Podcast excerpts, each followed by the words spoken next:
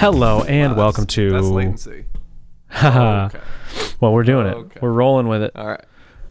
Um, hello and welcome to another episode of No Plans to Merge. I'm your host Caleb Porzio. I- I'm Island Caleb. Coulbourne. Uh, Snowbound Daniel. And today's episode is brought to you by um, Weather and also Weather. T-Mobile hotspots. And uh, what else? And Uh, Max, Snowmax. Snowmax, Snowmax. Ah, Caleb. Dan it's Cole. been an ordeal.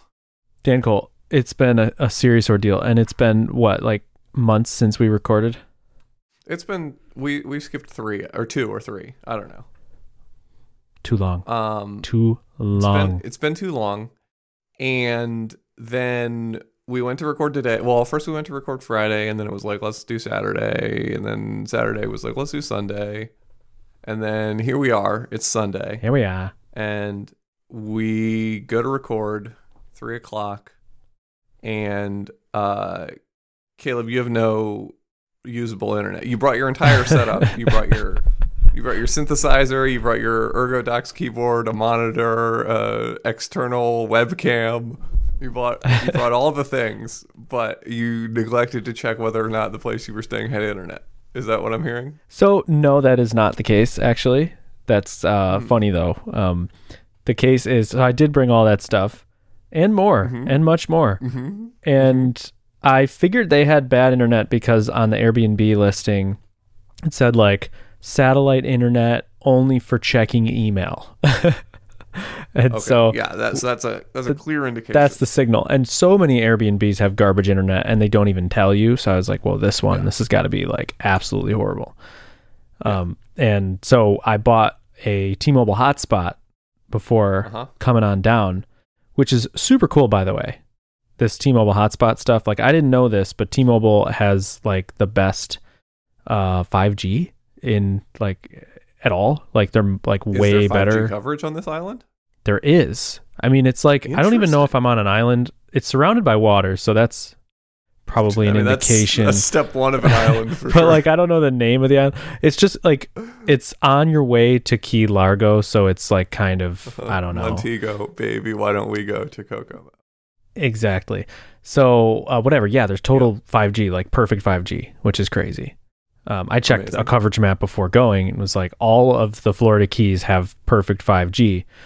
So I picked Mhm. one of these hotspots up, and yeah, so I, I thought like Verizon or AT and T, they have the best coverage. Of course, they would have the best 5G. They don't. T-Mobile is like way better than them, and so whatever. I bought. Uh, and so this the sticker price for this is three hundred dollars, um, for this little 5G 300 US hotspot. dollars. U.S. dollars, yeah, not Solana.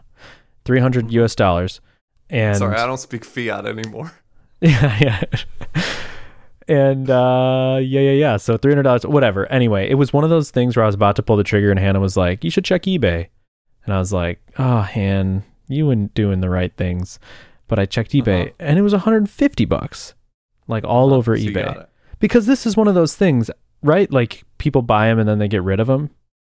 Yep. It's not like an iPod, you know. Sure. So whatever. Anyway, got it for 150 bucks, and you just pay. I literally went to a T-Mobile store in the mall, and and I could have paid them cash. I should have to made the story better. I paid in credit, but like you just literally, I didn't even have it. I was like, I just want a SIM card with data on it, and they were like, no problem. What's your name and so email? how much data for how much money? and that's it. 50 gigs for 50 bucks. Okay. What do you think of That's that? incredible. That's a great deal. Isn't that crazy? That's a dollar a gig. And I asked her, I was like, hey, so if I bust through that 50, am I screwed? And she's like, no, Uh-huh. you can just buy more. And I was like, for that same Okay. price? She's like, yeah, you just call and add gigabytes. I, st- I don't know if I believe her about that. I'm so I'm nervous. I'm like trying to conserve. But Okay. I'm already to 20 gigabytes and there's two weeks left and I'm only like four days in. Yeah, so you're gonna spend 250 bucks on on internet. Yeah, which is no problem. what I'm fine with that. Yeah. But like if Uh-huh. I were to record this over Zoom, that would be a bunch right up there. Word. You know? I don't even know if it could handle like a full video Zoom call. But that's the reason, folks, that uh, Daniel and I are calling each other the old fashioned way. And I have yeah, through Google Voice, the old fashioned. Oh, right. Well, I'm calling with like a normal cell phone phone call, and I have earbuds in my ears under my headphones, so I I have no idea how this is going to go. Yeah, the old fashioned way, like everyone used to do it. The way that the pioneers did it. Yeah, exactly. Um, well, I'm on Google Voice calling you in a relatively normal way. the the weirdest thing about this whole situation, folks, is that so like clearly I'm the one causing the issues. If I was home, we could just hop on a Zoom call. I get it, Right. but I'm not home, and hmm I have a few constraints to work around. But Mhm. Daniel can't make a phone call.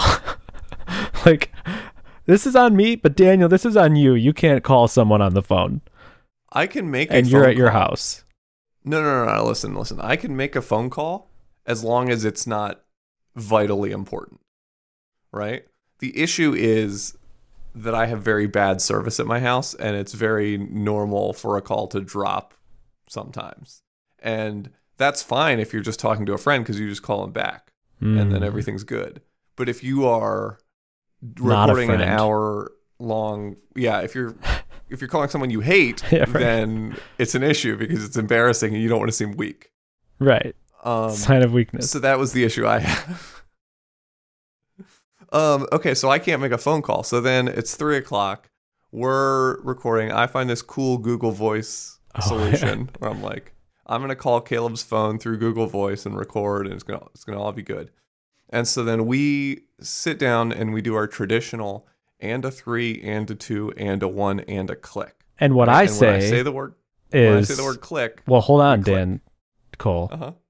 I hear and a three and a two and a one and a click and a click, and then I go, "Hello and welcome to another episode of No Place to Merge." I'm your host, Island Caleb, and today's or I'm your host, Island Caleb. Wait, and that was it. It was very sad. Daniel, Ugh. So what happened on my end is when I said the word click, my power went out. Like as I said the word, I said and a three, and a two, and a one, and a click, and the lights like flashed off and then flashed back on. My internet restarted. Everything went bad all at once. I heard the like the audible click of my uh of my like audio DAC restarting. You know? It was it was like, oh. Like and then I went and then my internet was just out. And I was like, well, I'm sure like it will boot back up in a couple of minutes, but where Now do I don't even trust this. live? this doesn't happen. We're in the middle of a historic snowfall here in Asheville, North Carolina. Everyone's freaking out. I didn't even connect that you don't live in a place with snow. Well, it snows a little here every year, Okay, but it doesn't snow a lot here ever. yeah, Um, well, that's not true, but it snowed a lot here to- right now, and it's still snowing, and it's going to snow again tomorrow, and we're looking at you know between 12 and 24 inches of snow. wow, that's nuts. That's, That's a lot of snow. That's a ton of snow. Mm-hmm. The whole your whole world's gonna shut down, huh? Yeah, I mean it's it's already shut down, and there's only like six inches on the ground. Crazy town. So what are you doing with Mhm. that snow, Daniel? Segue. Uh, well, so I famously don't enjoy being cold and wet. That's one- that's one of the famous things about me. Hmm. Um, so I've been sort of grumpily like making coffee and making a fire and staying indoors and trying to stay as wet free and cold free as possible. Gotcha. You know, um, Charlotte and Max, on the other hand, fucking love to frolic. Yeah. Um, so they've been frolicking. Uh, Charlotte built a Snowmax. Um, That's really good, by the way. yeah. It, it- I've tweeted it. You can go to my Twitter and find Snowmax. Um, well done. yeah, Charlotte built a Snowmax. Uh, so Snowmax has been uh, constructed. Uh, it's larger than life size, which is crazy because Max is already pretty big. Max, uh, we think this is his first snow. He's like more than a year old, but last year didn't really snow like that. Um, and he would have been like a baby puppy anyway. Like he would have been just born, so he wouldn't even know what was up. Um, but now he's a big boy, and he's having big boy snows. So Nice. anyway, he's been frolicking. He likes to bite the snow. It gets all stuck in his hair. So then I brought him inside and I left him in the bathroom for half an hour to melt. Um, and then I made a fire for him to lay in front of to dry off. That's awesome. He's just like a big wet mop, like soaking the floors of our house. But yeah, it's a good vibe over here. That sounds wonderful, Dan Cole. hmm So I made The a fire. I've been sitting on the couch and integrating a strange European payment provider. Mmm. Would you believe? Twas the night before Christmas, and Daniel was. Can we talk? Can we talk briefly about uh, the promise on every greenfield project that we think we're going to be able to use Stripe on this? We just need to talk them down on their pricing a little bit. Have you had this experience? I'm trying to think. I don't know. I've I've had the I experience had- of not being able to use Stripe on brownfield projects, but on greenfield, I'm I've not sure. multiple situations where it's well, it's not like greenfield, greenfield. Like it's like it's a company that A company that has already has that a, already a deal with yeah. credit cards. Yeah. And so in America, it's always authorized.net that they have like Yeah, a right. sweetheart deal with. Yep. You know, but in this case, it's a different payment provider that I don't know if I can name, but I guess I can. It's called Bambora.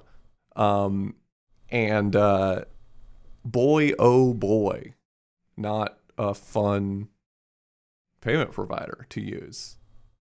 Um, but anyway, just uh, doing the integration. I'm using. Uh, I saw a new package come out that's like a Laravel API request wrapper package, um, called Saloon. Hmm. Um, and it's sort of similar to like Steve McDougall's uh one, which I forget the name of, Don't know. but uh, he has one too called Laravel. Oh, Transporter. Laravel Transporter is his. Okay. Um, but anyway, I was like, well, I'll try out this new saloon thing. Why not? So the nice thing about it is it like makes like testable like copies of your endpoints, right? So you basically like make each endpoint is like a class, and like you, it's really easy. It's like a little framework for making like little testable endpoints and stuff, Gotcha. um, which is nice because I don't want to hit this stupid API all the time in my tests. yeah, yeah. Um, so That's anyway, nice. that's uh, Laravel Saloon. huh? That's what we're uh, that's what we're working with over here. So I've just been sitting on the nice like brown leather couch with a fire going, with the window open, looking out at the fallen snow, right in Bambora integration. That's great, man. You have a fireplace. Did I know this? Have we talked about this? Uh, you've been to my home. yeah, I know. I don't. I didn't know. Like, I don't know. When I hear that somebody has a fireplace that they can actually burn wood in, I'm always like, "Come on, no way. That still happens." Yeah, I know, dude. It must be yeah, it must be sad to be poor, Caleb, not be able to afford luxuries like a fireplace in your 1200 square foot home. Seriously, Daniel. Twelve hundred. Uh, yeah. Um. Yep. I know. It's very But, sad. Yeah, dude. Fireplace. It's the life. That was actually a big selling point of this house for us. Um, it used to be a wood burning stove, like insert. You know what I'm talking about? Yep. You know what a fireplace insert looks like? Yep. Yeah. So I had one of them. Uh, and I called a chimney sweep. Yeah. Uh, and and I said, "Come through, take a gander Come at this. through. Tell me if I can get rid of it." Yeah. And he looked at it and he said, "You can get rid of that. You want to get rid of it?" And so then me and this old guy named Joe pulled this pulled this fireplace insert out. It weighs like infinity pounds. Yeah. You know, it's like a cast iron box the size of what is it even the size of? The size of like an air conditioning compressor, Mm. you know? Mm-hmm. It's like a giant cast iron box, like two foot by two foot by two foot box. Yep. Um, so we pull it out, and then it's sitting on my living room floor, and I'm like, "What?" And he's like, "All right, well, that'll be X number of dollars." I was like, "Whoa, wait, wait. I have this thing here." And he's like, well, "I can't take that." I was like, "Oh, okay." so then I I turned to uh, Facebook Marketplace. There's a group here called West Asheville Exchange. And uh, as we've discussed previously, if you have hundred dollars, you can have anything removed from where you are. Um, Right, So but just this one I would think people would pay you, or at least be eager to pick it up to scrap it. Yeah, I think they were. Um, but I also wanted it to be gone immediately. So I was like, I have one hundred dollars. This thing is in my living room. First person here to get it out gets hundred dollars. That's awesome. And it's like, there's always a fat guy and a skinny guy in an old right, we talked truck, about this. Yeah. and they show up and they move your thing. Yep. and it it works out. That's great. Um, but yeah, That's So great, Dan Cole. All that to say, I do have a fireplace, and it's it's working fine. we have a chimney and we have a Mm-hmm. Neither can turn into a fireplace to burn wood, and I, which is very sad. It's like the fireplace is kind of like, like concreted over in the back. Like it's the kind of thing that somebody would put like uh, clean cut birch branches to look like like a new age fireplace thing, like a modern Uh-huh. whatever. Anyway, uh, turns out it's a gas fire. It was a gas fireplace with a gas insert, but like over a hundred years ago, which I didn't even think they had those, but they did. This like cast iron, gnarly looking thingy hoozy. But anyway, so Uh-huh. that's sad. I can never have my dream because it's not actually connected to the chimney and it's not big enough. Wait, so what is connected to the chimney? Uh, the chimney is just for like the furnace that was original with the house, which would be like a coal octopus furnace. Mm-hmm. Um, so that's what it would be for, I guess. That's it. And But oh, the and the exhaust, not, the exhaust of the gas insert, which is comes out of a pipe that then goes into the chimney eventually. So there's no way that you could make that pipe into a functioning chimney. No, No. All right. Cool. I don't really know. I, I'm not like an expert. I pay. I pay a guy to do I know. this. I could maybe put in some. Well, yeah, I don't know. I, don't know. Yeah, I'm thinking like it's not even a great place for a fireplace. I get why they put it there because it's central in the house, and if that's like your whole heating system because it's 1900, like Mhm, that's why you would do mhm. that. But it belongs somewhere else, and I have an idea for it, and I'm like, how hard is it to put in a new chimney and a fireplace? Like, how much money does They're that like, cost? oh no, it's super hard. Yeah. yeah. Oh, definitely super hard. Definitely don't want to do that. yeah. Adding a chimney, big no no. doesn't like like chimneys they have to be like taller than the ridge line of your house right like a certain height Yeah. above it so if, Yeah. if it was on the side of the house it'd have to go like way the hot toots up there Uh huh. Uh huh. Uh-huh. yeah which then it looks stupid and then you have like a giant like metal piece stabilizing it Yeah. yeah You don't want that. i'm just never gonna get you know my dream fireplace i'll just go to daniel's house and Yeah. Come through Warm on your up. way back up. come through buffalo's getting hammered tomorrow and i am uh, Mm. just gonna watch it from afar My conception of buffalo is that they get hammered every day for breakfast. They do. They do. I Okay, I thought I thought growing up like Buffalo has like the most snow ever. I live in the like snow capital of the world. And then I remember uh, I was talking to like Chris Trombley and he's from Syracuse, which is, you know, I don't know, 3 hours from Buffalo. And yeah. And to those of us who are not from upstate New York, like you would think, those places have identical weather. they do. Syracuse, Rochester Okay. and Buffalo have basically identical weather. Okay. Um Cool. but yeah they so he he tells me about his snow and i'm like oh my gosh that's so much more snow than buffalo and i just immediately wrote it off as well that's a, yet another thing that you grow up thinking you're special but then you realize that you're not and like Uh-huh. you know minnesota's like way colder than anywhere and syracuse has a ton of snow so everywhere must have more snow anyway I just recently re- like learned that Buffalo really does have a ton of snow. It's just that Syracuse is like the number one snow city in the U.S. outside of Alaska. No way. It's like number one or number two on like any snowiest place in the U.S. list. It's number one or number two, and then like usually right after it is Rochester, then Buffalo. Yeah, so there's wild. that. Um, my sister lives up up that away, um, and uh, I think she's probably probably drowning in it. Uh, Yeah, she said she just she's gonna- a new she Arc'teryx coat. So Yeah, tonight. like I think she's okay. tonight's like the start of a huge snowstorm, probably for Buffalo, Rochester, and Syracuse. Imagine that. It's the Yeah, lake effect snow. so- That's why we all get snow.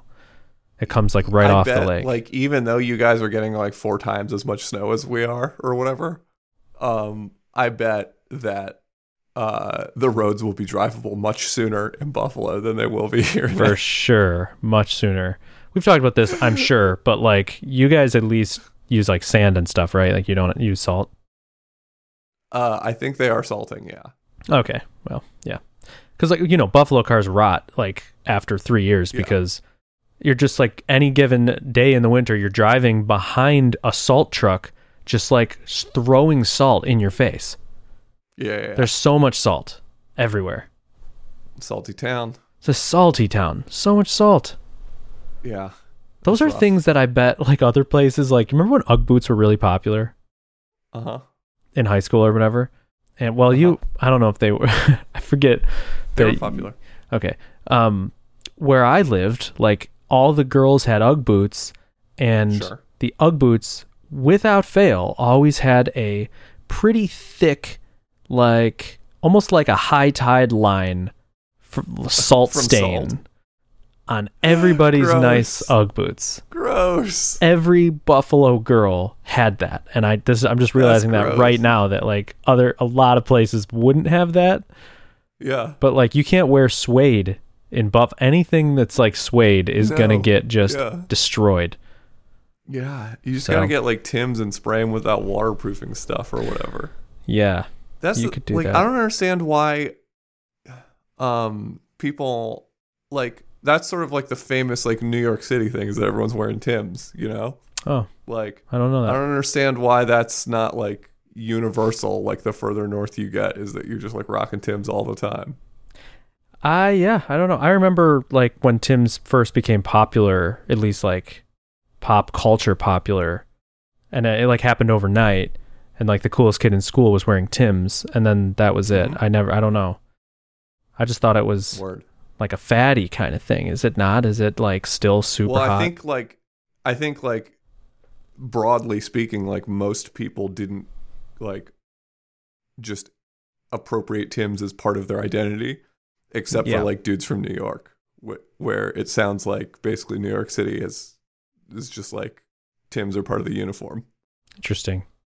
Yeah. That's what I've Like, heard. I wonder why though. Like, there's so many other boots, Probably because it sucks. Like there's snow and slush and stuff. but in are the Tim's winter and- particularly good at snow and slush? You know? No, but it's like, what other like sort of hip hop boot are you gonna wear? Sure, Yeah. I gotcha. Yeah, I smell you. like if you're gonna wear boots all the time, and you're Yeah, yeah, yeah. you're a you're a, a hip hop dressing fella, that's Yeah. the boot to wear. That's what you're. I, I get it. I see. I see, Deke. Deeky Deek. I see. Deke Oh, I Cole. see.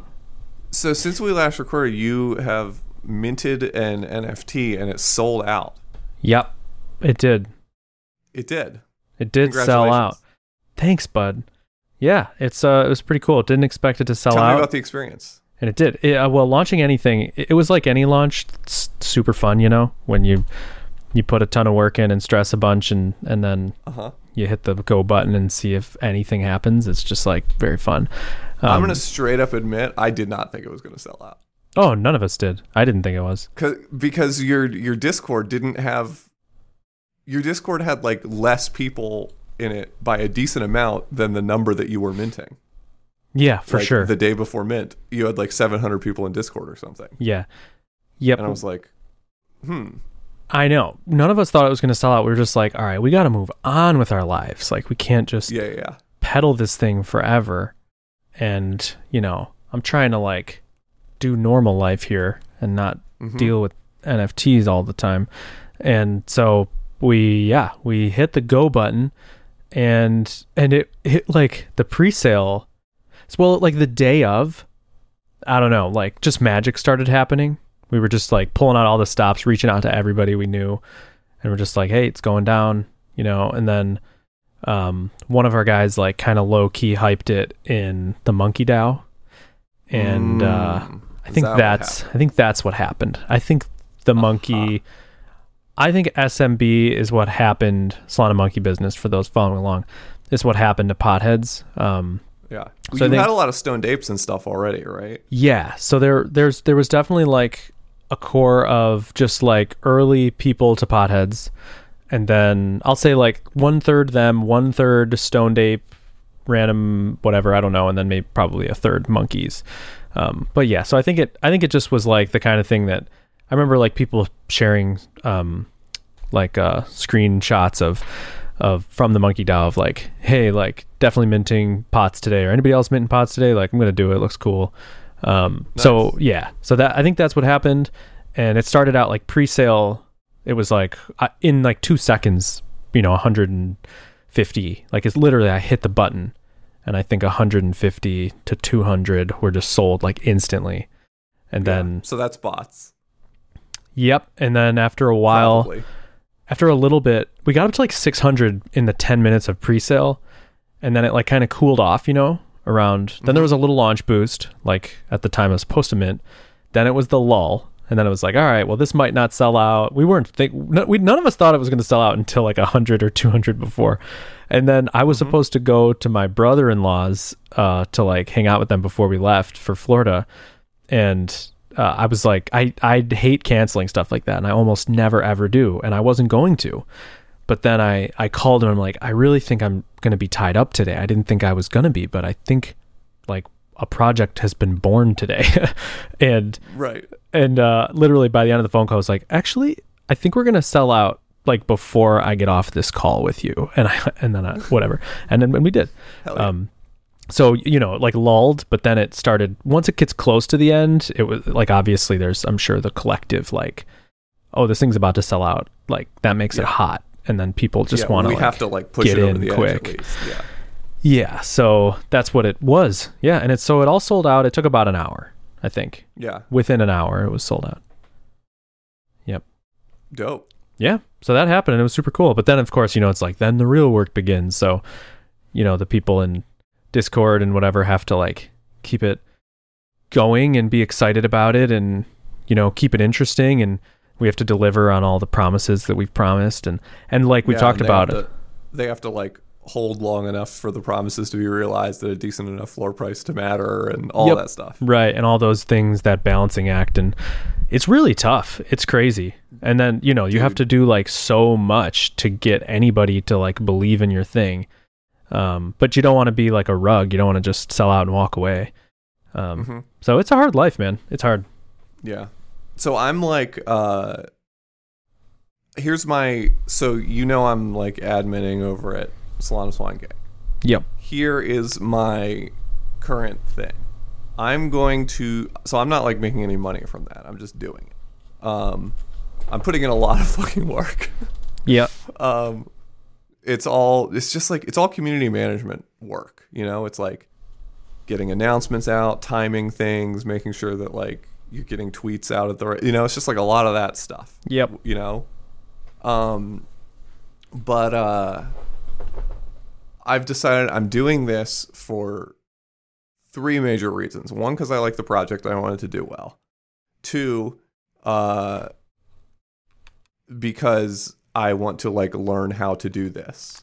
Um because i think even outside of nfts it's like useful to like have some experience like managing a big community learning For all the sure. discord administration stuff you know like all of that stuff um but b like if i want to launch an nft like it will be really useful to have like been through all of those things and know like yeah the bad things that can happen and the good things that can happen and like even just stuff like noticing when a hundred new accounts join your discord all at once like oh those are Mm. bots like i Yeah. should i should delete those um or whatever um and like learning how to like manage all the discord integrations and the bots and the sales bots and all that other stuff right Yep. um and then the third thing is like i'm like thinking i'm going to build a project and I want to I don't want to build a project until I have like reputation inside of NFTs,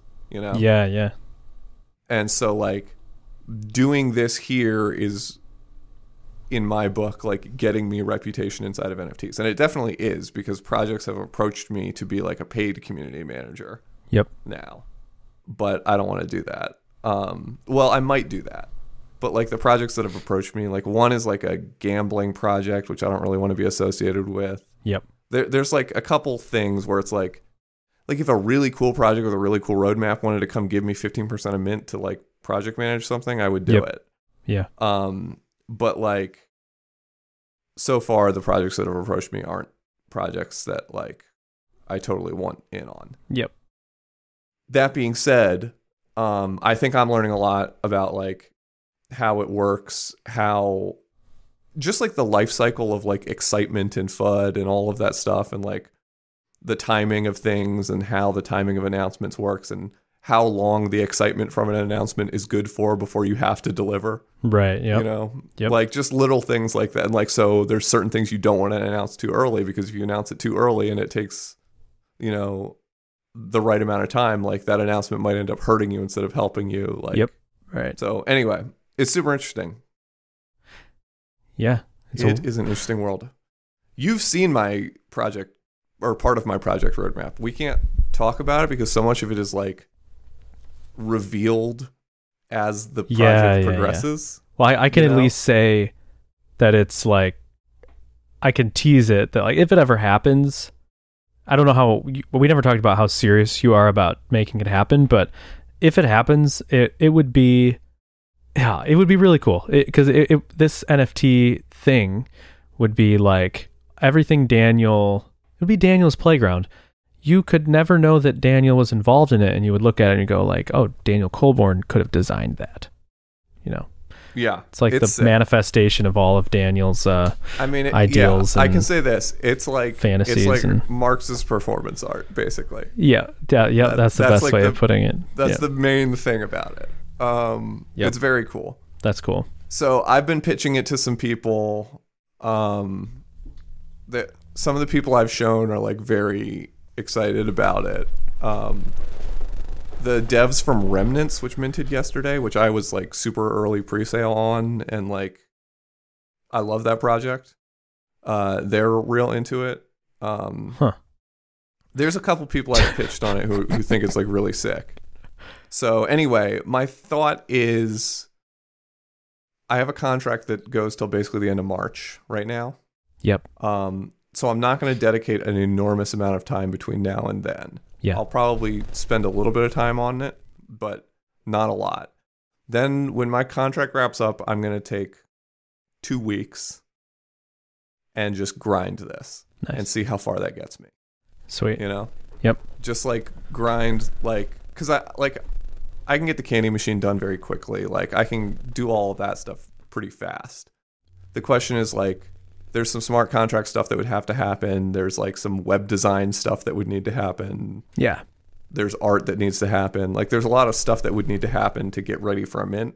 For sure. and the question is like how much of that could i get done in two weeks if i had like if i threw time and money at the problem basically? Yep. Yep. you know? So we'll see. But i think it's going to be kind of sick Sweet dude. This has been uh, part two of Daniel is way more into NFTs than Caleb, and that's hilarious. dude yeah It is the, hilarious. the projects i'm in is wild i like i sold a phoenix for eight solana dude that was that was like the most wild flip ever. Come on. What did you buy it for? 2.1 2.1. Translation, I sold it folks. for eight. Daniel made what? Uh, well if you how look at the price US of solana now i made dollars? like T- 10 I bucks? no well six it's like 150 right now or 145 yeah, yeah, yeah. So six of those is nine hundred dollars profit. Yep. Dude, it's wild, man. I did, you know, I've like I did that one flip in the very beginning because I was like didn't know anything about it and just decided to gamble like a thousand dollars, and I haven't done any flips since at all. Like I did one. Dude, I did. I, I've like done little micro hold. flips, but I did a heroic hold on Dapper Ducks, dude. Really. Oh, like- okay, yeah, yeah, Like it. Anybody like I sold some of them for a loss, but I held Yeah. enough of them and got out at a high enough price that I like made pretty decent money on Dapper Ducks. that's cool. I, I mean, I got That in on them when you got in on them, and then I, I hold everything because I don't sell anything because I never pay attention to anything, and then I just like Mhm. happened to look. I was just like kind of gonna liquidate my NFT wallet, and I'm Yeah. like, these ducks, oh, they're kind of up from what I bought. Ah, whatever. Like, sure, let's sell it. And then you messaged me like an hour later and was like, dude, the ducks, man, sell the ducks, or whatever. Yeah. It was a heroic hold, dude. I held them bitches for like two months or something. Just like at a loss, like way down on ducks. And I was like, oh, this sucks, dude. But People are making so much money, Daniel.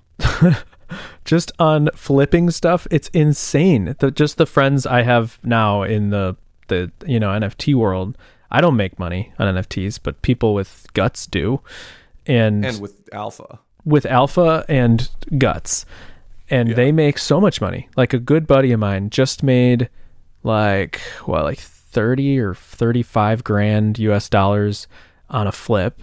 Um it it was some like Ethereum NFT that Mhm. you for like an author that did this NFT project and was like for every 10 he launched a book was like for every 10 of my books that you buy you get like whitelisted for an NFT or something or get a free mint or something like that. Mhm.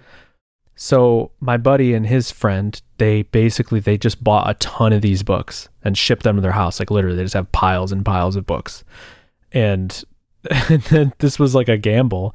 And then months Yeah. later, and this just happened like the other day, uh, they just got the the mint and they they each made a good chunk, but the but one of them like got a rare one, you know, Uh-huh. and the rare one was worth like 21k or something.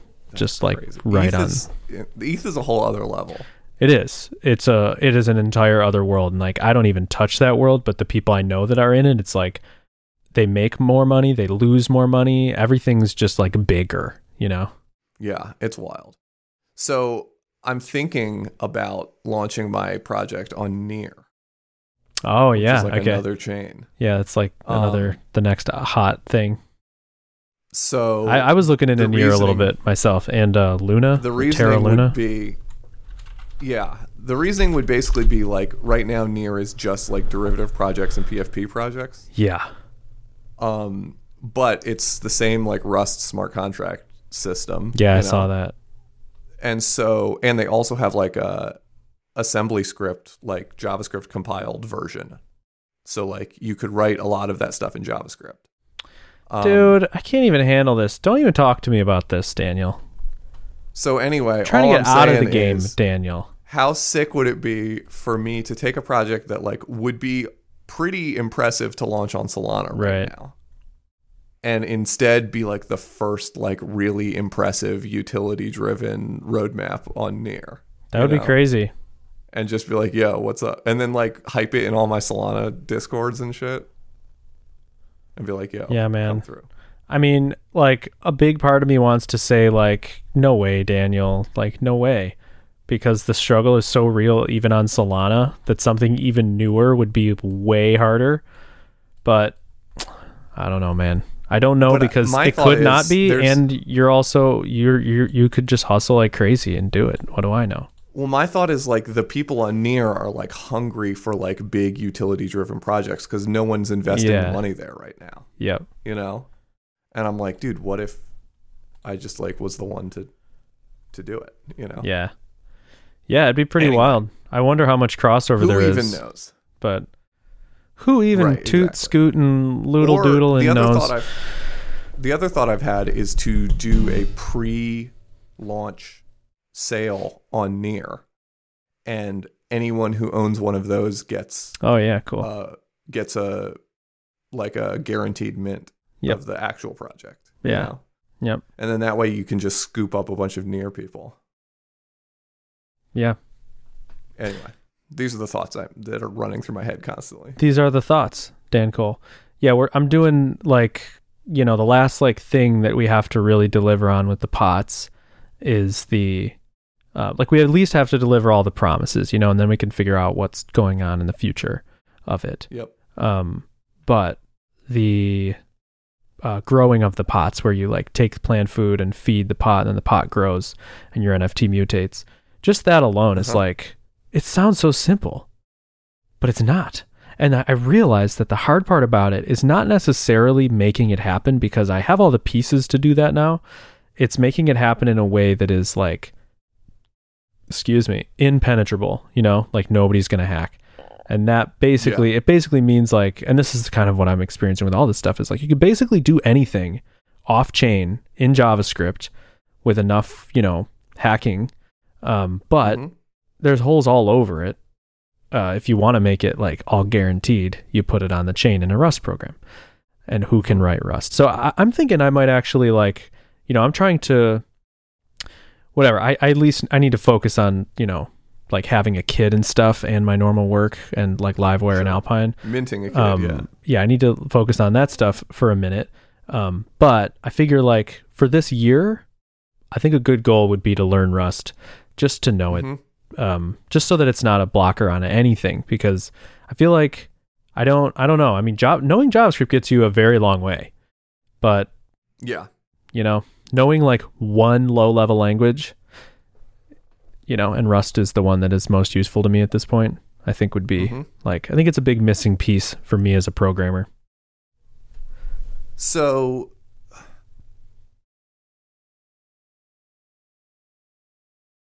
explain to me the the security hole of because like to me like I, I, don't want to explain it to you because I, I don't because I'm probably gonna leave it in because I can't write an on-chain program.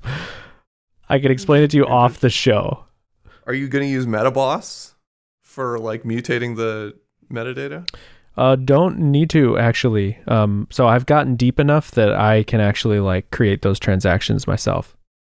Okay. Um, yeah. So the only thing I use MetaBoss for, what do I use MetaBoss for? Dude, maybe I do. No, I think I I forget. As you know, like you you go down these rabbit holes, man, and it's like hmm unbelievable how how many different directions you go in, and then I don't even like remember where I left off. But um, let me just take a hoot, scoot, and look here. Not that anybody listening cares. Nobody listening cares. What am I doing? Continue on. I don't know. Whatever. Nobody even know. cares about NFTs, Daniel. Dude, honestly, this has been NFT corner and it's been too long. Way too long. Nobody cares about NFTs. We haven't even Ugh. talked about sharks or crabs. Sharks or crabs, not a single one. I caught a shark two days ago. You caught a shark? I caught a shark. What kind of shark? It's a nurse shark. Is that like how big is that? So this one was like three and a half feet, I think. That's a lot of feet. Dude, it was huge. I caught. Normally sharks be catching us, you know what I'm saying? I do know what you're saying. Hannah caught a little pinfish, like just like the sunnies of the ocean, and Uh-huh. it was like a gut hook situation. So I was like, ah, this isn't going well for this fish, so I'll kill it. And I Uh-huh. cut it up into chunks and I took a big fat hook and put a chunk on it with a big fat sinker and just lobbed it across the little like cove here Uh-huh. and just stuck the rod in a rod holder and then just fished next to it. Uh, You know, wasn't even thinking about it, but like hoping I caught something big. I just didn't, whatever. It didn't take that long. And dude, the rod was like bent over and I'm wrestling way. with this thing for so long. My arms are killing me. I'm like, the old man in the sea situation. it's the old man in the sea situation. Good thing I was on dry land. Otherwise, I'd be dragged out to East Jahunga. And Mhm. so, whatever, reel it in, get it close finally.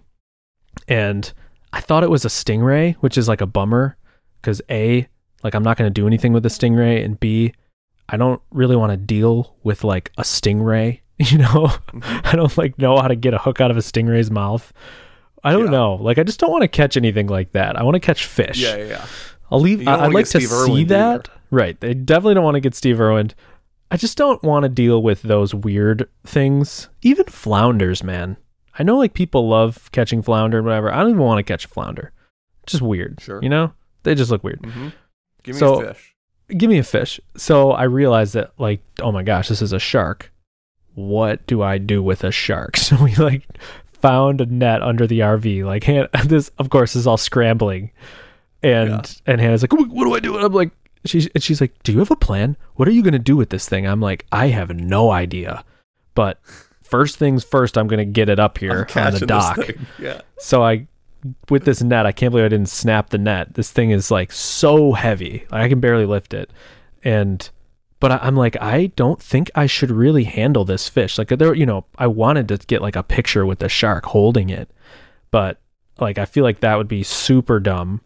So Did you get a picture of the shark at I did. I do have a picture of the shark, and uh, yeah. So anyway, I just cut the hook and let it run free, um, and that's that. That's wild. Yeah. And I'm glad I did. I, I immediately text Jack McDade and sent him pictures and was like, dude, what is this? like, what kind of shark is this? He's like, oh, that's whatever. He looked it up. He knew.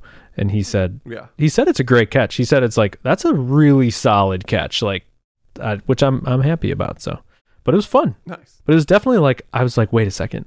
I probably shouldn't like free this thing from a net or be near it so it can like smack me or rip my hand off. But Yeah. you know, like it's not it's not like a great white landed on the dock, but it's I don't know. It's a big boy. It has a lot of muscle. Like I definitely didn't want this thing like flapping around me. Um so anyway, So you can you do you need like special licensing to eat that fish, or are you just not a fish eater? That's not Uh, part of the game for you. no, I am a fish eater. I am I'm a fish eater in the ocean. I caught a sea trout the other day and I immediately cut it up and had it on a grill for lunch, Uh-huh. but uh but the shark I I, I thought I was going to cook it, but A I actually don't know anything about the regulations around that, but you see shark in in like at restaurants, so I figured Yeah. you probably can take it and eat it. But I don't a I don't know the regulations, and b I was just like I don't want to deal with this thing. Like I this is too big for me to deal with. Like it's Yeah. too. I don't have the infrastructure for this. I really don't. Like I I don't even know. I would be like, do I have freezer space for this much shark? right. I'm like I, that's uh, dude. I was thinking. I'm like I'm here for two weeks. Am I gonna eat Yeah. shark every day and killing it? Like just keep bludgeoning it over the head. Like it probably takes a lot like- to kill this thing. Yeah. Like this thing could probably kill me before I could kill that. Seriously, we we caught a big catfish that wasn't even this big forever ago, and it lived for days next to our campsite. And then when we it was time to eat it, like we couldn't kill it. We had to take a hatchet to the back of its head, and it still was like breathing. But anyway, and this thing is much bigger than a catfish, so I don't know, man. I was just like, all right, dude, nutty, I dude. touched it, and it it's like dry. It just got out of the water. Breathing? The the catfish, yeah. Catfish can breathe Oh, like any well, you know, any fish out of water? Yeah, like well, yeah, Yeah, they can't breathe. their gills like go out and in. They're trying to breathe. You know, Oh, they're trying, but they're not succeeding. they're not succeeding. It's not like a. Okay, yeah, yeah. no, no, right, right, no.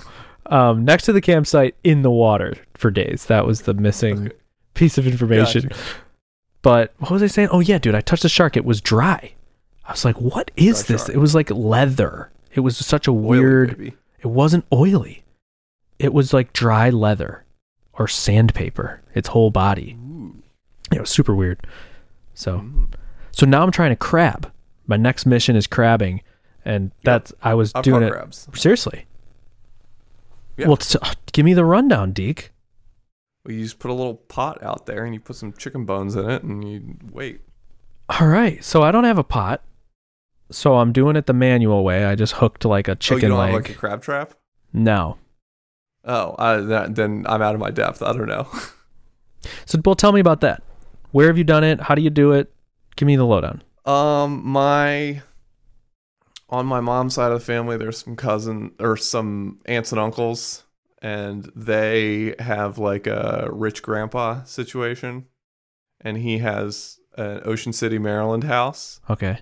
Um, so we're often invited, often, occasionally invited out to the Ocean City, Maryland house to vibe.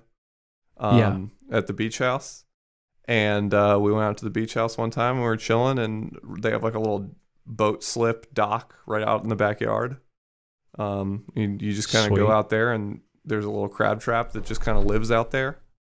Uh, and you throw your bones from your chicken wings that you ate earlier into the crab trap, and you just throw it in there, and you wait until a crab crawls in because it's Maryland, and they be out there, and uh, then you pull the crabs out, and you say these are all too small to eat, and you throw them back. like, because there's an actual limit, or Well, They're just too no, small. but there's just there's a point where it's like, am I gonna kill this thing to get like one bite of for crab sure. meat? Yeah, no doubt. You know. Yep. So if you get a big boy, then I'd eat it. You know. Okay. Interesting. a lot of them are too small to eat. A lot of the ones Hmm. I've caught are too small to eat. Might have to do with the, the size of the hole in the crab trap. That's probably plays a role in the size of the crabs yeah. fit through it. But yeah, it's basically like a wood box Yeah, frame, like without walls, and like Right, nets if for you built- walls. with, with just chicken wire like wrapped Oh, around. it. okay, gotcha. And then for the entrance, you like there's like a hole in the chicken wire and it's pushed in. Ah, yeah. So that it's like they can get in easily but can't Yeah. get out. Right. Okay. And then you just throw some chicken bones in that bitch. Oh man, dude, that's cool. I hope. Yeah. So I I have been you know talking to building up a network of like old retired folks. You know what? I don't even know their story. They're just like Florida Keys folks. You know, real Yeah, old people. burnt skin.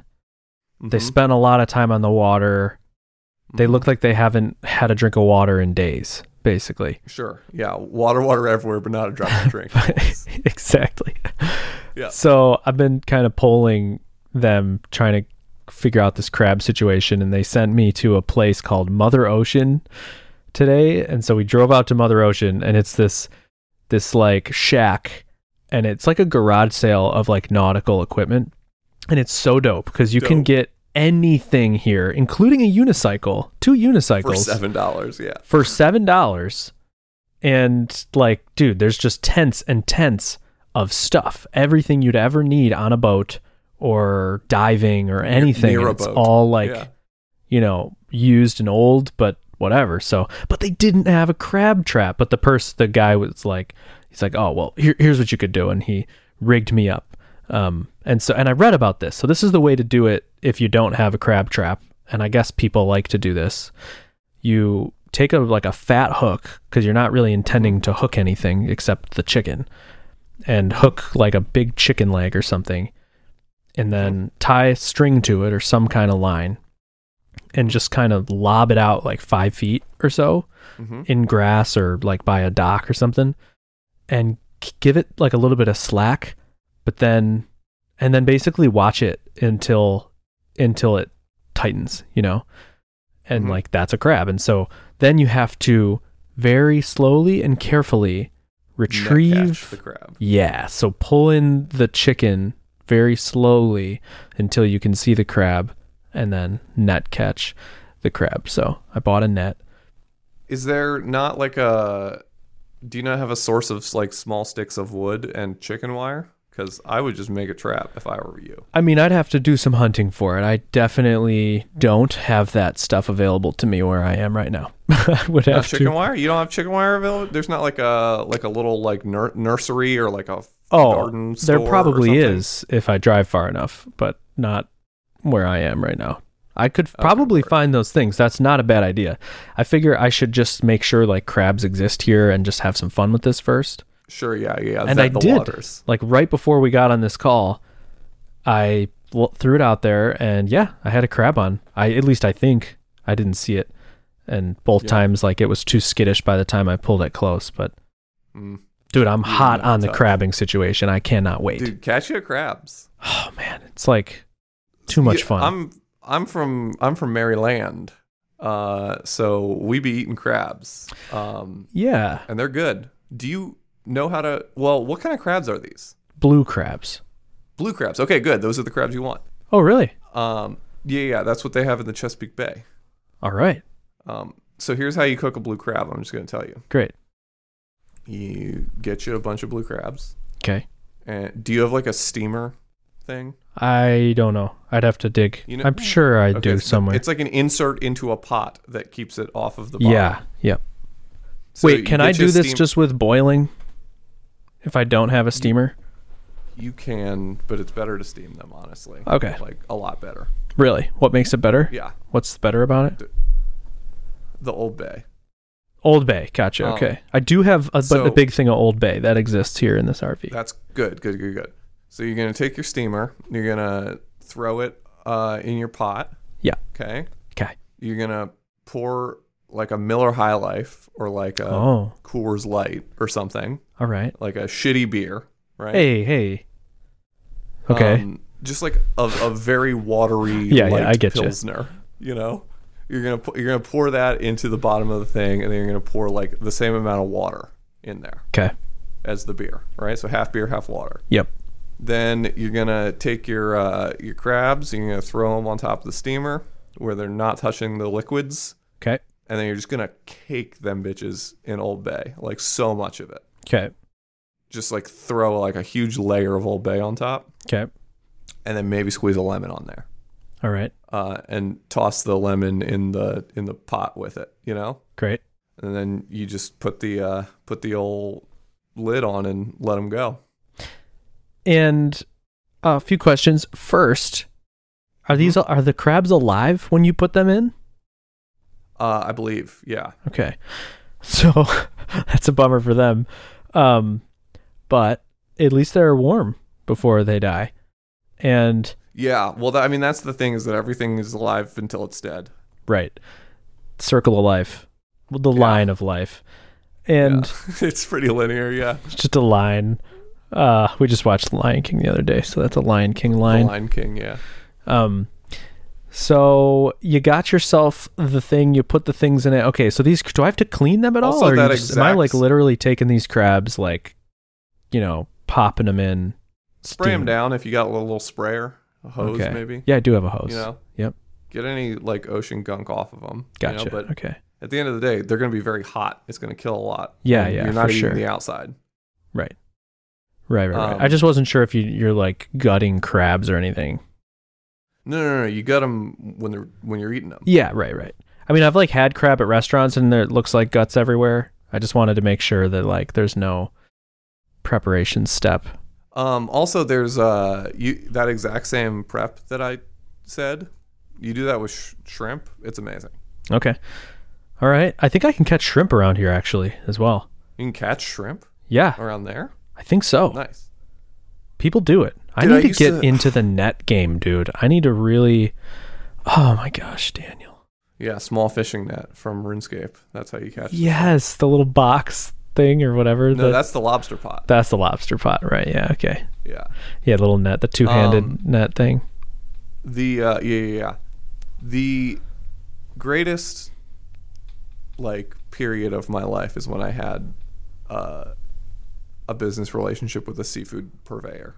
Mm, mm, mm, mm, You know what I'm saying? Mm-hmm. Just being able to roll up and it's like I'm placing the big order for for Woody's Fish Tacos LLC right Yeah. now, but at the same time, like, yo, could I grab a little bit of this and a little bit of that just for just for your boy? Yeah, yep, Like half the yep. time they'll just throw it in for free because they got it. You know That's great.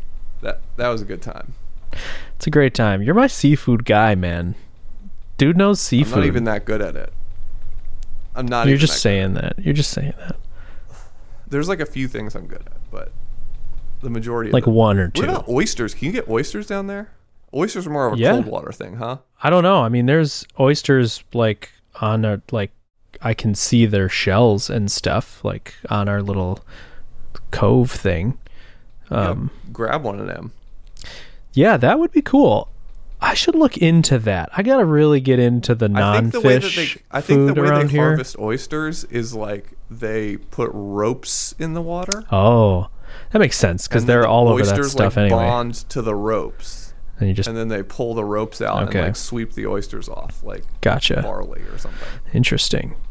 Yeah, I gotta look into that, Deke. This place. So, like, I didn't really know what I was getting into here. Hannah booked it, and it's like a RV thing, and it's really nice um, for an RV. And it's on it's on the water, and that's like all I cared about. It's like that's awesome. There's a dock I can fish from it, but I didn't really know what I was getting into. This place has a dock right on the ocean and a fish cleaning station right on that dock. So like Oh hell! I could put one hand on the trailer and one hand on the fish cleaning station and the other hand in the ocean. And so and there's like a hose and there's like bait uh buckets and everything like everything's just set up for fishing and I had no idea. Mm. Um apparently this guy, the guy who comes after me, I was talking to one of the maintenance guys.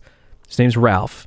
He sits here for 2 months after we leave and drinks his face off and fishes all day, every day for Mm. two months. And he crabs, he shrimps, and he fishes and just eats fish and drinks beer all day. That sounds Um, amazing. I know. So, anyway, You know, you know about a low great. country boil? Uh, no, maybe. Okay. Look into that. That's if you find yourself with an abundance of shrimp, I would really Oh. recommend like a low country boil. Okay. Is this Um, like, uh, I've never done a low country boil to be fair, but I've done a crawfish boil, which is Yeah. similar. mhm. Um, but basically, it's corn, potatoes, oranges, and onions. Mm. Um, and a crawfish boil would be crawfish, and then a low country boil would be uh, shrimp. shrimp? And then ideally, you, you're gonna want to get some andouille sausage in there.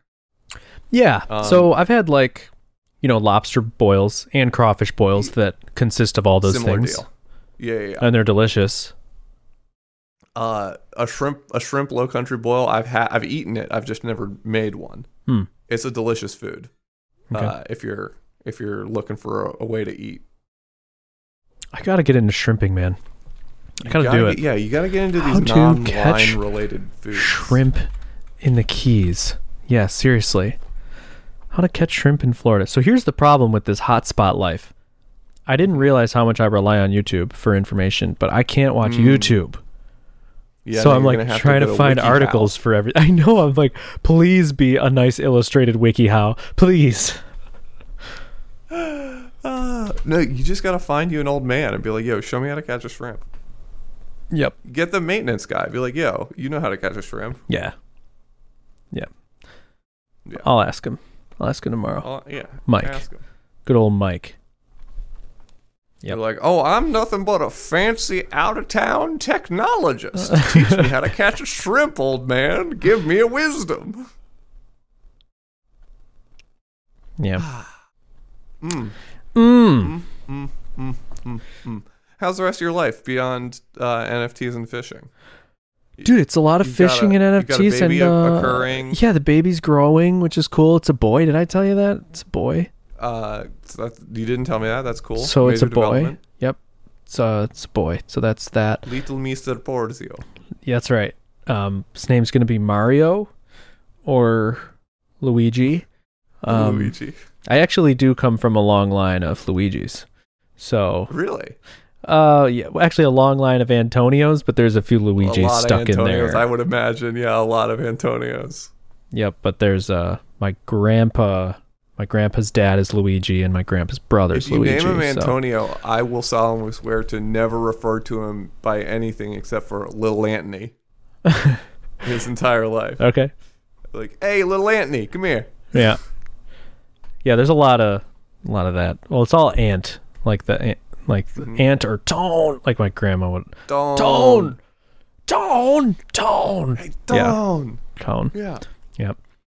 Um, so yeah, it's a boy, and yes, dude, it's just like fishing in Florida, and uh, but I'm doing alpine component stuff every day. That's like my day trade.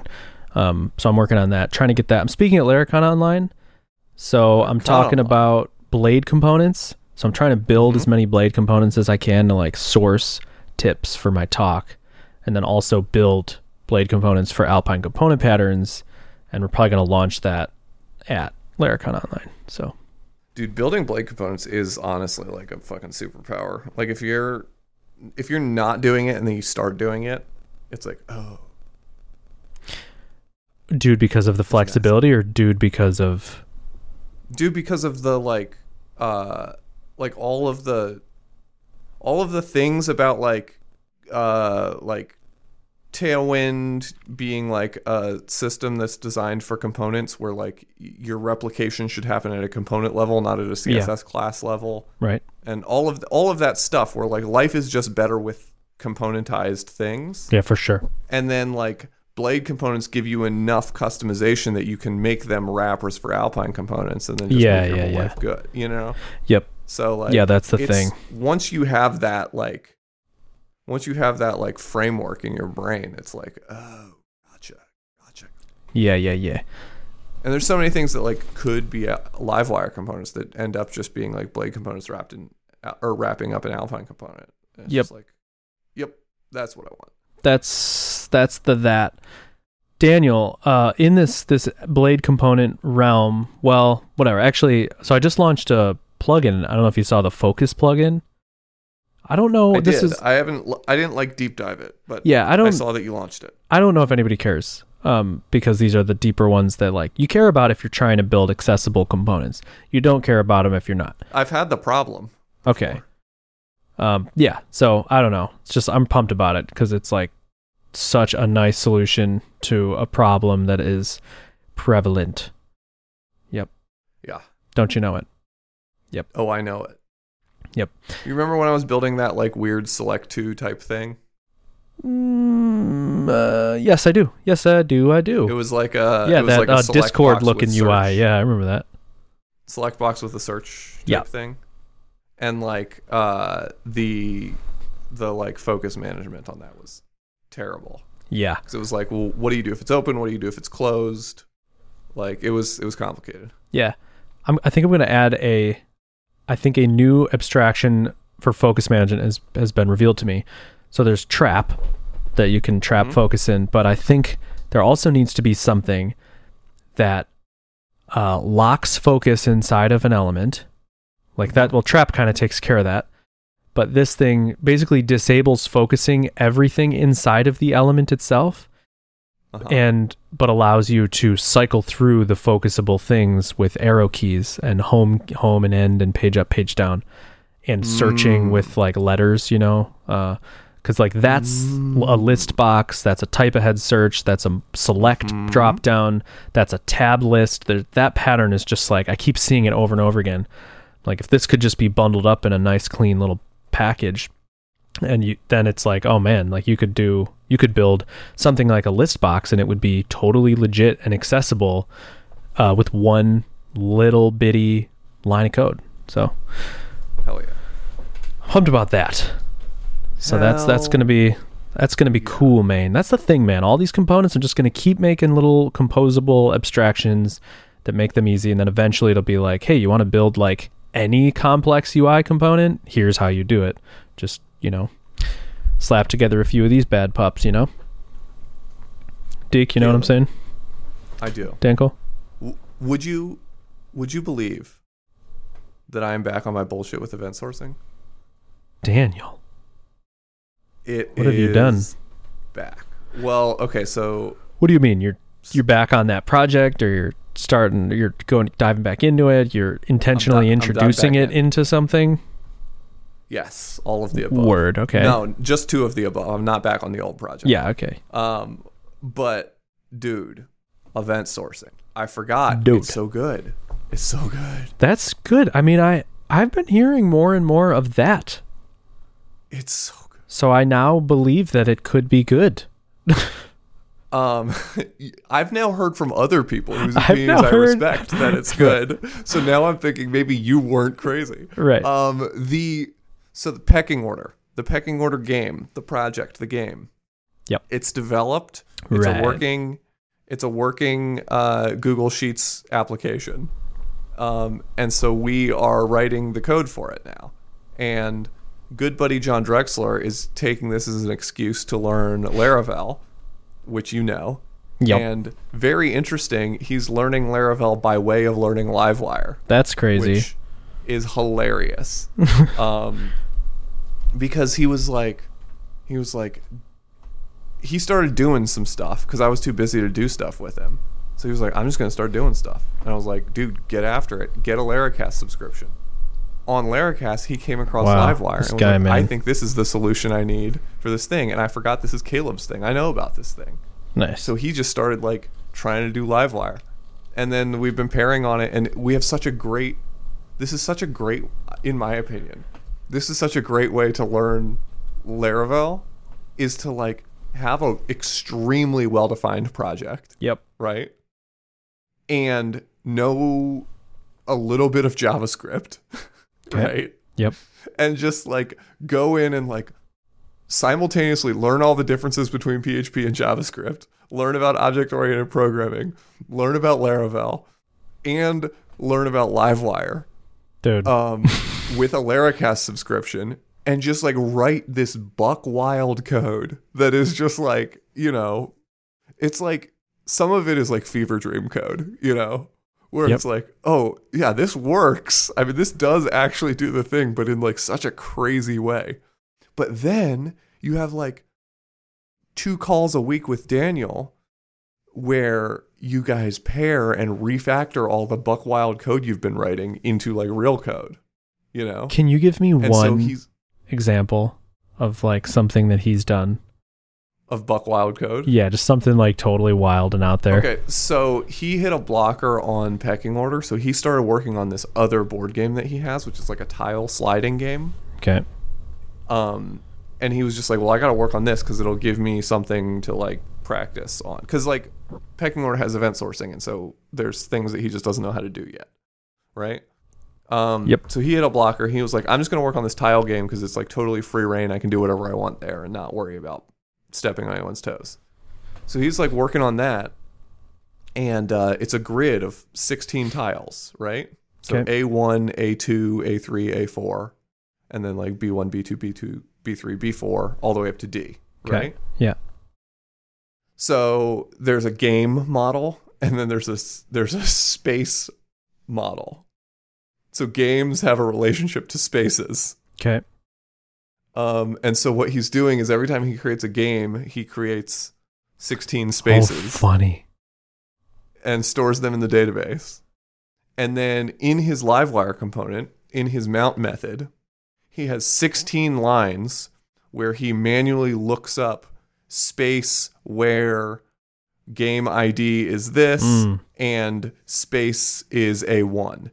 And he saves that in a variable called A1. And then he does that again for B1 and again for C1 and again for D1 and then for A2. So he's got 16 public variables on his Livewire component Oh my gosh. that are the 16 spaces on the board. And he has this bonkers for each loop uh, in his save method or his store method in his Livewire component Yep.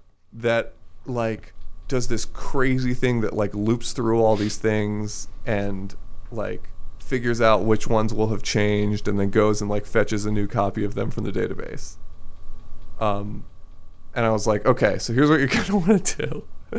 First of all, you're just going to want to make a relationship and like call those things through the relationship. You don't need to store them all to their own variable, Funny. right? Yep. and like loop through them in your template because in his template he's explicitly rendering I each see. Yep. thing right and i was like so you can loop these in your template and that'll save you a lot of time and effort um and then when you update you can just uh straight up like refresh the parent model and it will just go fetch all every anything that's changed um and so you don't have to do this thing you don't have to do this logic of figuring out which ones will have changed based on an action and then like manually updating those individual ones Yep. so anyway, just a little, and then also like down the road, we should just make a JSON column on the game that stores the game state hmm rather than having like a separate column Yeah. or a separate table for all of the spaces. But like for now, like keep working with your table for the spaces. We'll get to that later. Yep. Um. So anyway, it's just interesting stuff like where it's like, oh, like it's cr- first of all, it's like insane that you sat here and like dedicated enough time and grit to make this thing work in this way that is just buck wild. Yep. but like, I'm so impressed that it like your game worked. You know, like you uh, wrote code that made your game work Right. That's what's up. From nothing. this just, That's like- huge. crazy way. Yeah, and like now we get to just like pair for two hours and like refactor it into like much better, more usable, readable, reasonable code. Yeah. You know? That's crazy. So anyway, we're having fun. Back on my bullshit with event sourcing, pecking order Yeah. is so event sources. Like every player has tokens Okay. that they earn and spend on playing advantages. So Mhm. like perfect event sourcing use case, right? Nice. Like Okay. earn, there's an earned token, player earned token event, and a player spent token event. Yeah. Any um, anything that like resembles a blockchain is event sourcing. Yeah, or like a bank account balance, or Right. any, anything that has a balance really is like an event source. Yep. paradise. Um, so yeah, that is happening. Um, then there's all these advantages that get played, and like what time they got played affects things, right? But like, then there's all these things where it's like at the end of a round, then the effects of all of the advantages that were played during that round take effect, right? Gotcha. Yep. Mm-hmm. And so it's weird because it's like, say I play an advantage that like casts an extra upvote for me. Yep. Right. If I don't have event sourcing, then what I would do is probably have like a state or a status column on the advantage, uh, on the like played advantage table. Yep. Um, and then like when I play the grandstand advantage, I would like set the status to pending, and then at the end of the round, I would like loop through all of the pending advantages and mark them as uh, played. Hmm. And then I would have like an observer that like on updating of an advantage when the status goes to played from pending, then execute the effects of that advantage, Okay. right? Yep. But it's just like wonky. You That know? is wonky. It's like a um, backwards way of doing it. Right. So instead, what I get to do is say, like, at the end of the round, grab all of the played advantage events where the round is this round Yep. and execute them. No. Yeah. And, like, executing them goes and updates all of the correct tables. And so now I don't have to, like, there's these, there's these values, like the number of upvotes a player has received. And I don't have to, like, be calculating that from, like, four different places Mhm. right? Because like before it would be like, okay, well, first give me like the actual number of ballots against them, and then give me all of the results of these advantages, and then give me all of the results of these tribe challenges and rewards that are over here in like three different tables, and like then add those numbers together. Like I can just straight up like I can have these uh, advantages like directly alter the like project those numbers into the database so I can just store them on the tables I want them to be stored on, um, and mutate them directly with the advantages. Because at any point I can replay those advantages. And if I have to say like, okay, someone now played an advantage that cancels out this other advantage, Yeah. well then I just mark that thing as canceled and replay all those Nice. advantages and see what the results are. You know? Sweet.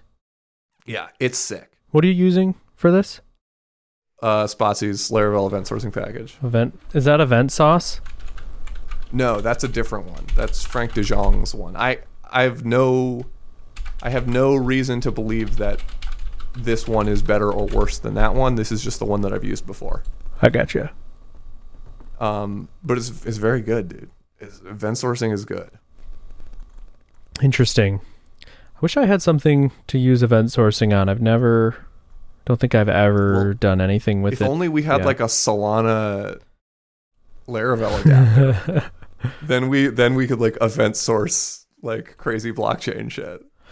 Lara Bank. Yeah. I uh Like you could use the blockchain as the storage for your events. blockchain right? is the event sourcing. It is event sourcing. Right, but then you could just like you could just write an adapter that like pulled those into like the actual Laravel event sourcing package, and then like Yeah, use be wild. projectors and stuff to like have like a usable database in front of it that's representative of the blockchain. Interesting. So you just like derive your You standard derive your, like your working values from the events on the blockchain. yeah. Right. Interesting.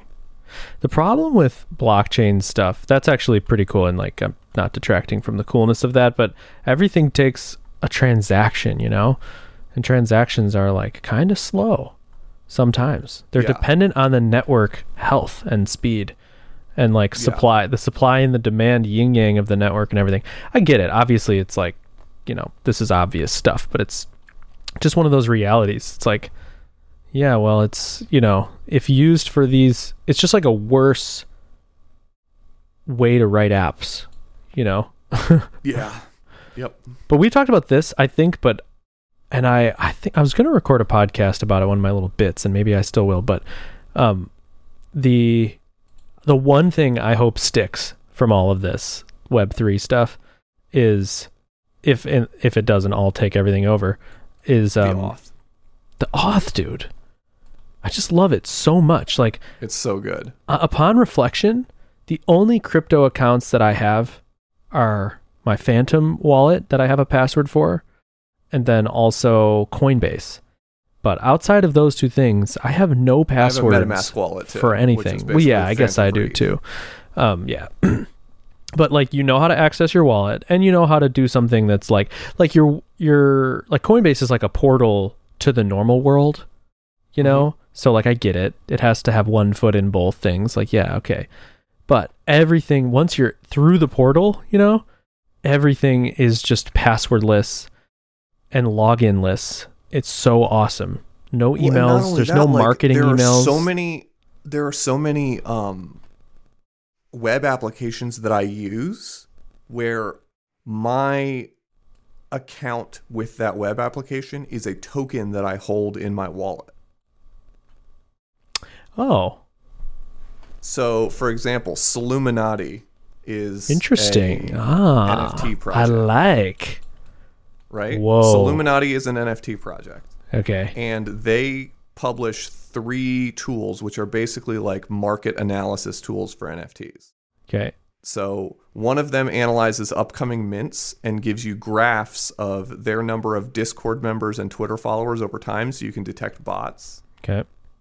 uh, to just detect if a mint looks like it was all their Twitter followers or, and Discord members are like purchased, you know? Yep. Um, so that's one of their tools. One of their tools is like a floor price floor price tracker, and one of their tools just compares the rarity from HowRare or MoonRank to the Magic Eden listings and tells you what are the best deals on a given project. Gotcha. Right? How do So I they have these access this? What is this called? Soul Illuminati. So it's like Illuminati, but Yeah. it's Soul. Okay. .io. So all their tools are kind of janky web apps or whatever, right? Um, but if you hold a Illuminati NFT in your wallet and you authorize with Phantom, Yep. you just get access to the tools. Gotcha. So, So- like, and Solana Money Boys is also making like an NFT uh, I see. wallet tracker that's doing the same thing. Yep. Meerkats just released their NFT wallet tracker that does the same thing. Uh, I just saw two new projects that are launching web apps that are like authenticated through owning their NFT. That is so this is- cool, dude. This is the new shit where it's like owning the NFT. Like yeah, the it gets NFT you is your subscription. access. Right, right. That is so legit and so simple to do. The only question I have about that sort of deal is like, all right, let's say that I were to build an app like this. How do you Yep. securely authenticate? Like, let's just say in general, forget about holding the NFT. I'm creating this like plant growth app. How do I actually securely authenticate somebody? I can I can authenticate them in their wallet and whatever. hmm But is there a way that I on a backend, like in a backend database or a backend something, can guarantee that that like can have a reference to that wallet ID and guarantee that's not spoofed? You know? Yeah, for sure. so what you do is you so you have them connect their wallet, right? Yep. Yep. Using JavaScript, the same Yeah. way you would with like a Candy Machine Mint or something. Yep. Right? Um, and then you can have them sign a message. So this is what Grape does. Have you Ah. used Grape? No, I have seen You it though. what the Grape Grape is? protocol. Yeah. I mean, Yeah, so let's Grape- just tell me. Grape is basically like a DAO management protocol. What's a DAO? Um, a DAO is a decentralized autonomous organization. Okay. Um, and a DAO is generally speaking like the holders club of an NFT. Okay, or right. It's like a. Discord. The Discord is the DAO generally, right? Not always, because there are also off Discord like on-chain voting protocols. And Okay, stuff I gotcha. Um, but there, the DAO is like the people who hold this thing and Gotcha. therefore get to vote and make decisions about it. I see. Um, and so Grape is basically like a Discord integration um, where you authenticate with your wallet Okay. and then you authenticate with Discord. And then Grape matches up your wallet to your Discord. And there are others of these. Sololand is another, and Matrica is another. Okay, so how would I Um, build this on my own like Next.js app? Sure. So first you have them authenticate with their wallet. Done. Okay. Right. Yep. and then you have them sign a message and Okay. that message is generated on the back end passed to the front end for them to sign and then signed and then the signed version of that is verified by the backend. How does that happen? What does that mean? so on the back end you have some back end code that reaches out to the solana network and creates a message Okay. so that's signing a message is one of the types of transactions you can do on solana Okay. Right? So you can actually transfer a token. That's a, a type of transaction, right? Right. Like an SPL token or Yep. a Solana token or whatever. Right. But you can also just sign a message. Uh, and right. And by message you mean a transaction? No, a message like a string. Interesting. I don't know about this. Solana. you know about cryptographic signing? Are you aware of like the idea of cryptographic signing? I mean, I have to sign stuff. I have to sign transactions with the accounts that are like have write access to stuff. right. but- So you can sign a transaction that does nothing. That is just a message. gotcha. Okay. And that signature will go onto the blockchain. Okay. Right? The fact that you signed this message will be stored on the blockchain, but nothing will be transferred between wallets. gotcha. Okay. Um, and so when you when you sign the message for grape, Okay. the string is just dollar sign grape, Okay. right? And you like sign that with your private key Okay, through yeah. your Phantom wallet, right? Well, f- right. Like, so, then- well, so if I'm if this, this is the Next.js app, I sign it in the back end. I create it in like backend Node No, JavaScript. the user signs it. The user signs it. That's the thing. Wait. So, So you you okay. initiate a transaction requesting that the user sign this in the front end. Yeah. Okay. in in the front end. But you initiate it in the back end. How do I initiate it in the back end? Like, that's a part I'm unclear you- on. I mean, I haven't written the code, but like y this, you can create these unsigned transactions in on the Solana blockchain, right? And then you pass that uns you then you have a transaction ID for this transaction that's unsigned. Okay. And then you pass that unsigned transaction up to the user. Then on the front end, you request them to sign it, Okay. right? So like you would either so you would pass forward the, the transaction ID of the unsigned transaction to your JavaScript app. Okay. then your JavaScript app would would trigger Phantom to say like, "Hey, here's an unsigned transaction. Please sign it." Right. So then they'll have Phantom pop up that says, Yep. "Hey, Approve. do you want to sign this transaction?" Right. And it's just the string grape, and it, the button prompt will say "sign message," Okay. which is nice because it's clear that it's not transferring anything. Yep. And then once they sign the message, uh, you'll get a success in JavaScript, right? Okay. and then you can then hit a webhook with that transaction ID. And then your backend can then go look up that transaction on the blockchain, make sure that it exists and make sure that it's legitimate. Right? And that the signer is the wallet that you expect it to be and that the signature is valid and all that. Hmm. okay. So I need to dig deeper on this with you. Should we do this off the show or on the show for like the two people who actually care listening to the show? Okay, Should why don't you spare ask your everybody question else? and then why don't you ask your question and then I'll tell you if we need to do it off offline. Well, I would just walk you back through everything you just said and fill in all the details specifically. All right, let's do it very let's do it very quick, and if we don't get it in the first run through again, then we'll take it offline. Right. So I guess the part that I'm struggling with is like, okay, the backend wants to know. the backend wants like a session. I'm thinking like a Laravel app has So a session. I want I'm the back end. I want to know that you, Caleb, Yeah. own control. I want to know what wallet you control, Yeah, exactly. Yep. Right? Yep. So what I'm going to do is I'm going to create a transaction and I'm going to sign so a transaction needs to be signed by both parties, Gotcha. Yeah. right? So you're going to create, create and sign something on the backend. I'm going to create and sign a transaction. So I've now done my half of it. Gotcha. Right? Yep. Yeah. Then I am going to pass the transaction ID of my signed transaction to my front end JavaScript. Yep. And I'm going to say, here is a half signed transaction. Yep. And then my front end JavaScript is going to prompt the user Yep. through Phantom to sign their half of that transaction. Yeah. They're going to sign it. Yep. Then it gets So signed. It gets on the approved. blockchain is a fully tr- signed transaction. And from that transaction, I can tell who both of the signers were. Right? Yeah. Yep. Because it, it's in the transaction who the two parties were. Okay. Right? Yep. So now I'm going to send a webhook back up to the backend and say, Why are you saying Hey. webhook? You just mean like an API request? yeah, whatever. Yeah, Okay. I'm just going to like, I'm just going to hit the backend. Yeah. Right? And I'm going to say, hey, just so you know, like a transaction was signed uh, and completed by a user. Here's the transaction ID. Go Yep. check it out. Right. Um, and then the backend is going to go verify that transaction. They're going to see oh, here's the wallet that that person owned. Yeah, I guess I what I don't get is like let's say that like 5 people do this and they Mhm. all maliciously intercept the transaction ID on the front end and then they pass them around or something. It's like somebody else takes that transaction ID and is like sends it back up saying that they're a different wallet, you know, Well, then they still would need the ability to to steal that. sign the message. Right.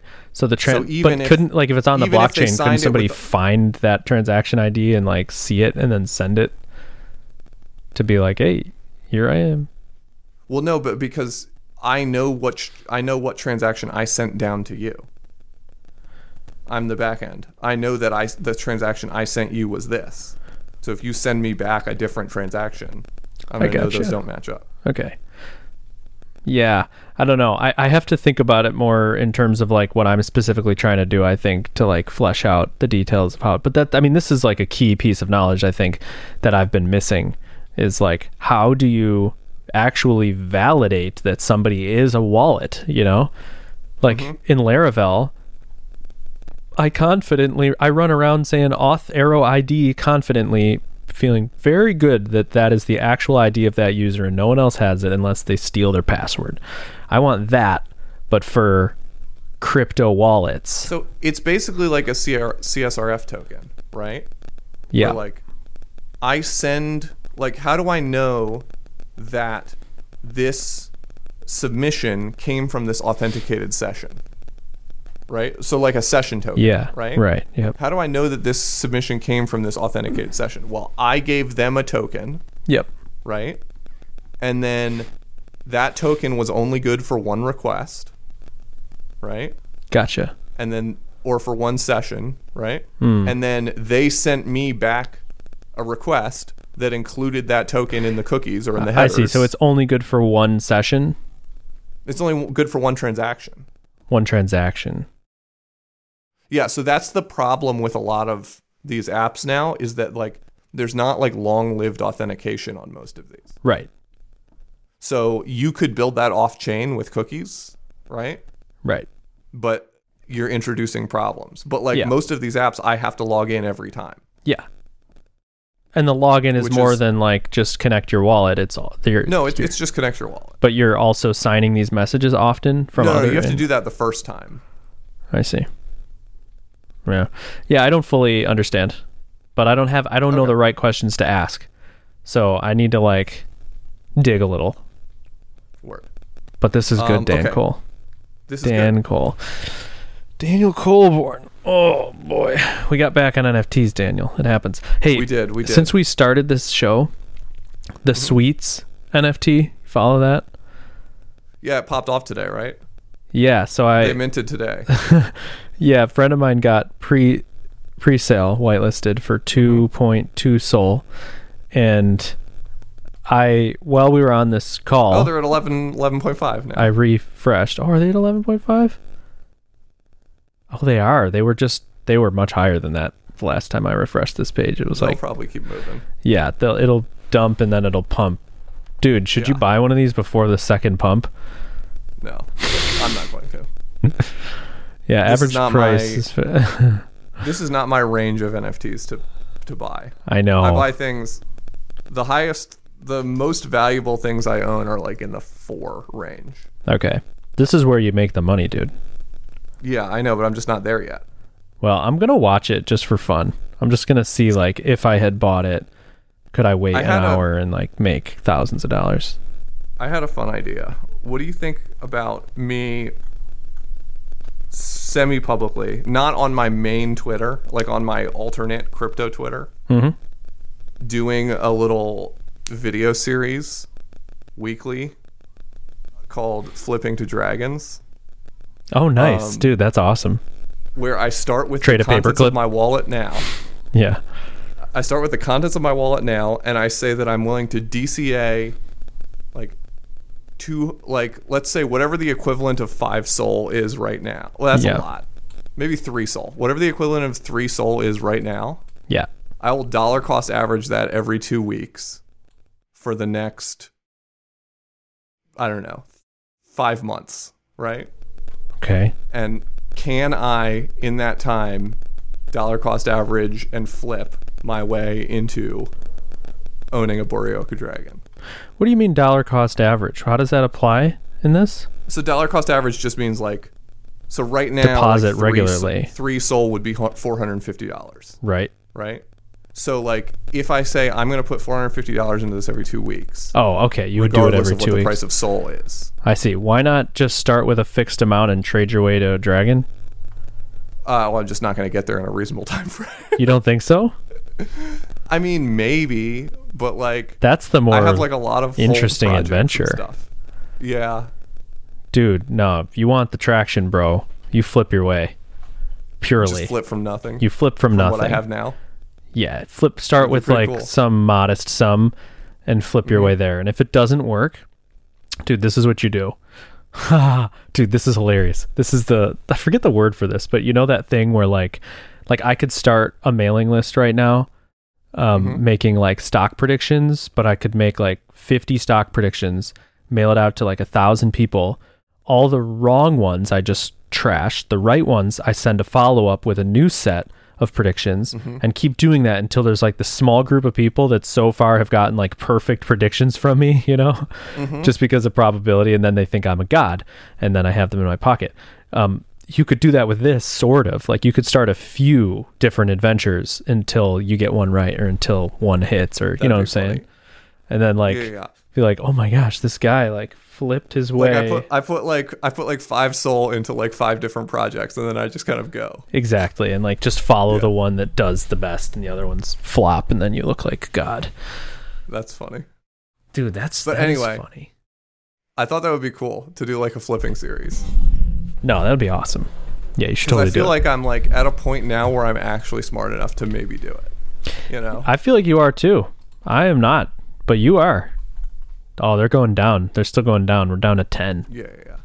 No, th- they'll go down to like seven probably. And Oh, then no, eight. I'm 9.4. calling- calling eight, and then they'll rebound. Dude, I don't know. Maybe they go all the the way past to 10 minutes they went from 17 Sol to 9.4 Sol but dude i mean this who this is still we're just we're at the beginning here Dude, my my Phoenix sale at eight was like the greatest guess of all time. I went to bed, and right before I went to bed, I was like, "These are gonna pump before I wake up. yeah But how high are they gonna pump?" And I was like, seven. I was like, ah so you just said it Nice. so nice I listed at eight. I went to bed. The highest sale in that pump was 8.4. The second highest sale was mine at 8. wow I was like, oh my that's god, I'm a that's a lucky little strike and, there it, and it dropped back down to 2.3 after that. wow So like I just like kind of caught this magic moment of this little pump. yeah, it's was wild crazy. Yeah, it was nuts. dude oh man this nft world like, is and half freaking insane man Yeah, it's crazy crazy times here crazy. Yeah, this freaking uh, sweets thing is it's the thing. If anybody wants to go uh, see what's going on, you can go to Sweets, and by the time you hear this, it'll be, you know, nobody will care. Also, uh, in case we haven't said it on here, uh, super not financial advice. Uh, investment involves massive, massive, massive risk, and you'll probably lose all your money. Welcome, welcome to NFTs. Yeah, um, I mean that's a little bold. You have less confidence in us than we do. I think this is all great financial advice. Take it. Oh, that's Uh, true. Yeah, actually, don't do your own research. Only Don't do your own research. This is the only place you need to go. Yep. All right, Daniel. What do we have? Like three hours here? Four hours? Yeah, yeah, I gotta go. Food's ready. Okay. Um, you want to cue the outro music there, Deke? Cue the outro music. No, no, no, no, no, no, no.